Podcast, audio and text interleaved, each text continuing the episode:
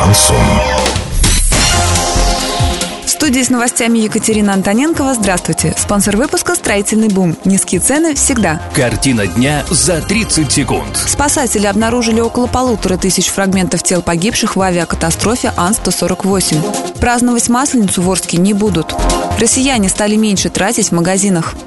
Подробнее обо всем. Подробнее обо всем. В районе крушения самолета Ан-148, летевший рейс Москва-Орск, обнаружили около полутора тысяч фрагментов тел погибших и почти 500 обломков воздушного судна. Специалисты обследовали территорию площади почти 30 гектаров. Всего в спасательной операции задействованы более тысячи человек и около 200 единиц техники. В общей сложности сотрудники экстренных служб обследовали 90% территории, где разбросаны обломки.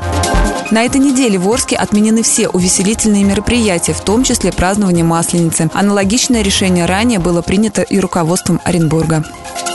Россияне стали тратить меньше денег в магазинах. Согласно исследованию холдинга «Рамир», в январе стоимость среднего чека за один поход в магазин упала до 527 рублей. В декабре же прошлого года она была на 59 рублей больше.